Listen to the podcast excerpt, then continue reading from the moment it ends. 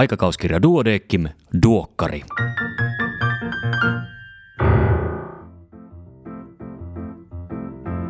Tämä on numero 15 vuonna 2020. Minä olen Kari Hevossaari, lääkäri Helsingistä. Tervetuloa mukaan. Tässä podcastissa käyn lyhyesti läpi uusimman aikakauskirja Duodeckimin eli Duokkarin sisällön. Tämänkertaisen numeron sisällä on teemaosio kroonisesta haavasta, joka on tärkeä aihe. Toimitukselta tekstin kirjoittanut Niina Matikainen toteaakin, Etenkin alaraajojen kroonisia haavoja siedetään ja hoidetaan yhä oireenmukaisesti aivan liian kauan. Toivottavasti kaikki haavapotilaita kohtaavat kollegat tarttuvat moniammatillista yhteistyötä vaativaan haasteeseen hoidon kehittämiseksi.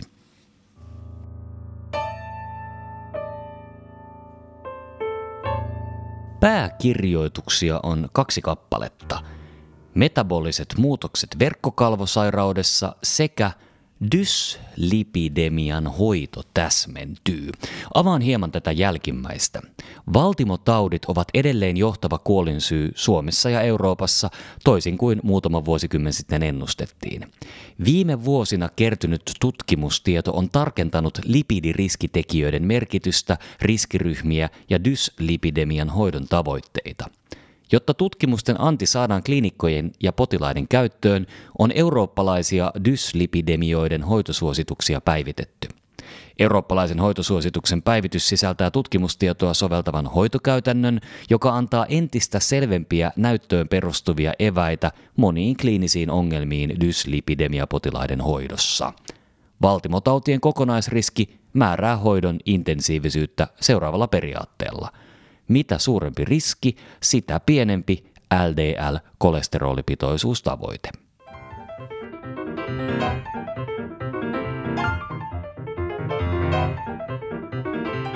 Erikoislääkärin uutisia tällä kertaa seuraavilta erikoisaloilta. Infektiosairaudet, pediatria, psykiatria, lasten ortopedia ja traumatologia sekä yleislääketiede. Kerron muutaman uutisen keskeisen sisällön. Kaikki uutiset ja tarkemmat tiedot löydät lehdestä paperisena tahi sähköhisenä. Infektiosairauksien alla käydään läpi erilaisia COVID-19 lääkehoitoja.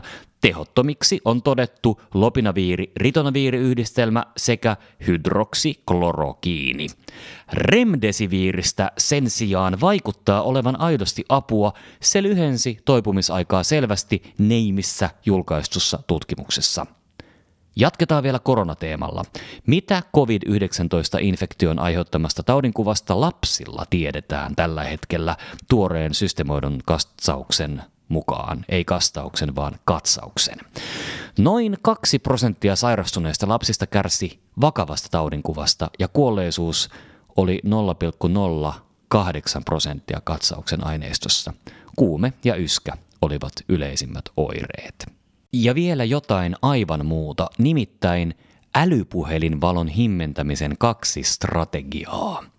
Älypuhelimen näytön valo estää käpyrauhasta erittämästä runsaasti melatoniinia ja näin ollen häiritsee yöunta. Vaan Pohjois-Amerikan tutkijaryhmän havainto on, näytön yötilan käyttö mahdollistaa likinormaalin melatoniinierityksen – Tämä tila suodattaa sinivaloa. Lisäksi sinivaloa estävät linssit auttoivat hiukan.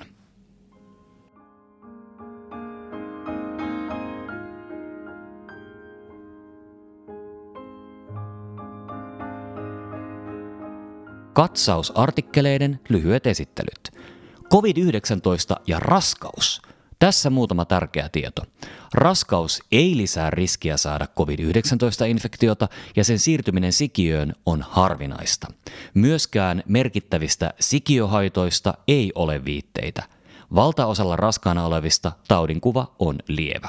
Kuitenkin COVID-19 liittyvä suurentunut laskimotukosriski tulee huomioida myös lieväoireisilla raskaana olevilla sekä tietenkin vielä synnytyksen jälkeen. Merkittävä geneettinen löydös. Kuka neuvoo potilasta?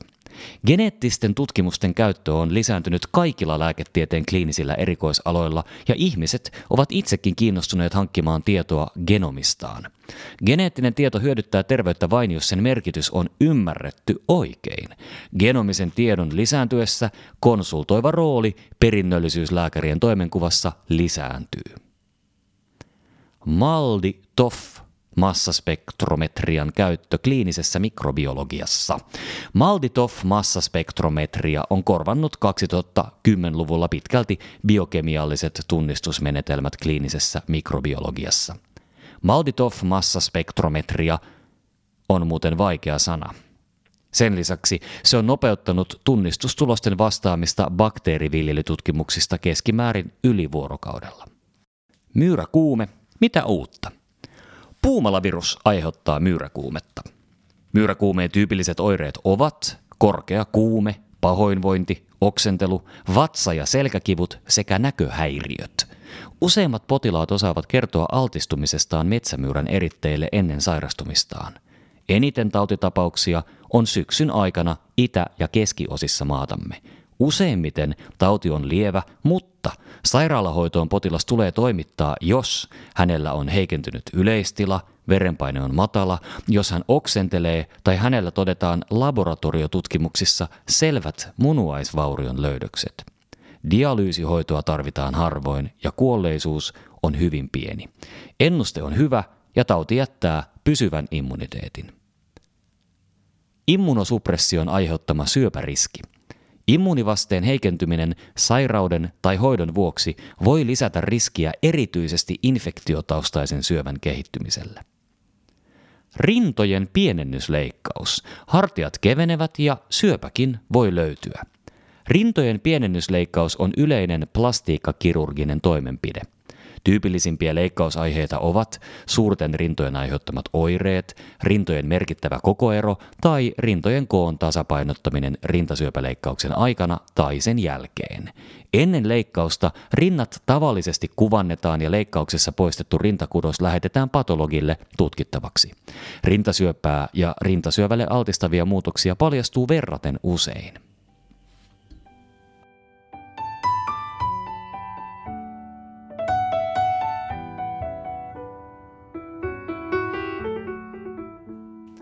Tämänkertaisella numerolla on siis teema ja se on krooninen haava. Kurkistetaanpa sinne. Pääkirjoitukset avaavat teemaa laajasti. Krooninen haava tarkoittaa haavaa, jonka paraneminen ei etene normaalisti pysyväksi.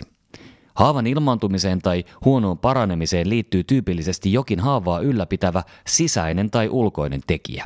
Terveillä ihmisillä kroonisia haavoja ei käytännössä esiinny.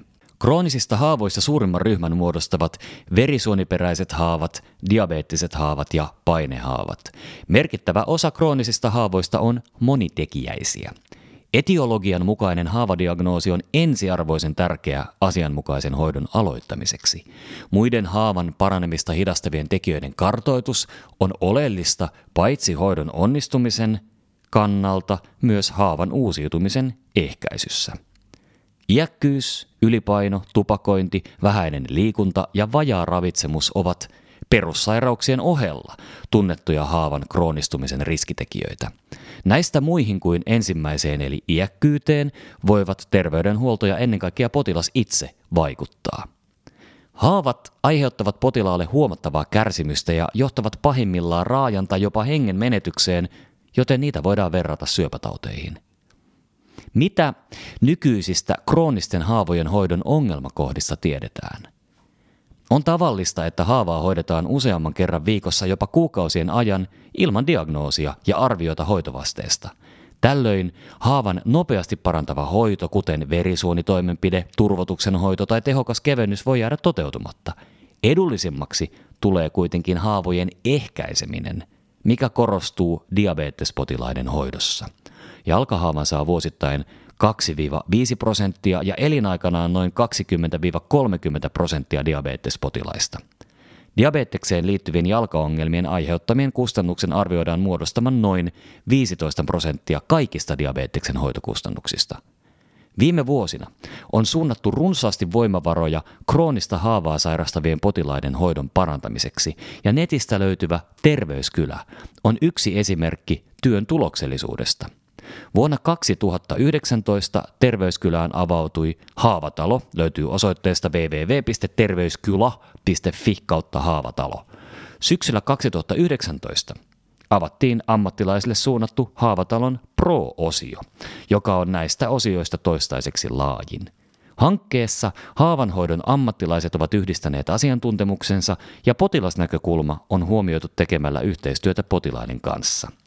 Terveyskylän tavoitteena on toimia arkea helpottavana ja nopeuttavana välineenä terveydenhuollon ammattilaisille ja se osaltaan mahdollistaa yhteneväiset kansalliset hoitokäytännöt. Tampereella on lisäksi käytössä haavarekisteri, eli kroonisten haavapotilaiden laatujärjestelmä. Tavoitteena on paitsi tietojen dokumentointi, myös toiminnan ohjaaminen. Järjestelmä ohjaa hoitoon osallistuvia ammattilaisia järjestelmällisesti ja yhtenevästi huomioimaan samat haavapotilaiden tutkimisessa, hoidossa ja seurannassa oleelliset asiat – Lisäksi haavarekisteri yhdistää hajanaista tietoa esimerkiksi lääkityksistä, laboratorio- ja kudosnäytevastauksista sekä tehdyistä leikkaustoimenpiteistä ja nopeuttaa siten tiedonsaantia. Katsausartikkeleitakin teemaosiossa on riittämiin. Krooninen hyperglykemia, neuropatia ja perifeerinen valtimotauti altistavat diabeetikon jalkaterän virheasennoille. Virheasennon hoito on ensisijaisesti konservatiivista, mutta leikkaushoitoa tulee harkita, jos haavaa tai sen uhkaa ei voida poistaa konservatiivisin menetelmin. Krooniset haavat ja haavan paranemisen pitkittyminen ovat merkittäviä kliinisiä ongelmia. Haavan paraneminen on monimutkainen biologinen prosessi ja siihen vaikuttaa myös yksilön yleistila kaikkine sairauksineen ja lääkityksineen. Paikallisista tekijöistä muun muassa tulehdusreaktiovaiheen pitkittyminen ja huono verenkierto edistävät haavojen kroonistumista. Diabetekseen liittyy huonontunut haavojen paranemistaipumus, hyperglykemia heikentää haavan paranemista useilla mekanismeilla.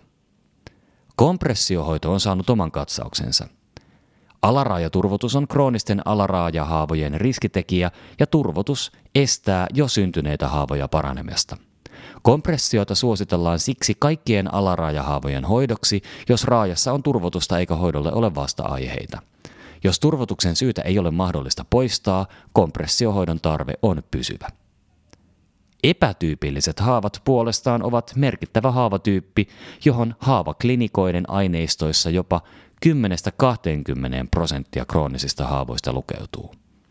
Ja teeman lopuksi pohditaan vielä haavanhoidon tulevaisuutta. Onko enemmän intoa kuin näyttöä?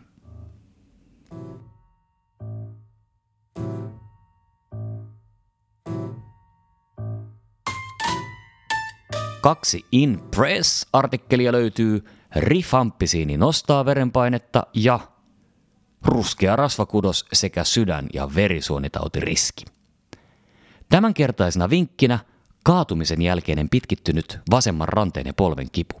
Tämänkertaisen ja kaikki muutkin viime vuosina julkaistut vinkit pystyt kuuntelemaan omina podcasteinaan tästä samasta podcast-fiidistä.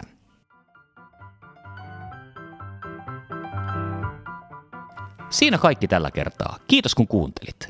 Näinä päivinä jatkuu koululaisten opintie. Toivottavasti koulurakennuksissa eikä etäopetuksena. Aika näyttää. Rokote ja paluu entisenlaiseen sosiaaliseen elämään olisi kiva, mutta toisaalta, ovatko buddalaiset vai ketkä, jotka sanovat, että ihminen ei voi aina valita olosuhteitaan, mutta hän voi aina valita sen, kärsiikö niistä vai ei. Tsemppiä, hyvin kaikki aina lopulta menee, palataan asiaan pari viikon päästä. Voi hyvin siihen asti. Iiro, saisimmeko loppulirut? Kiitos.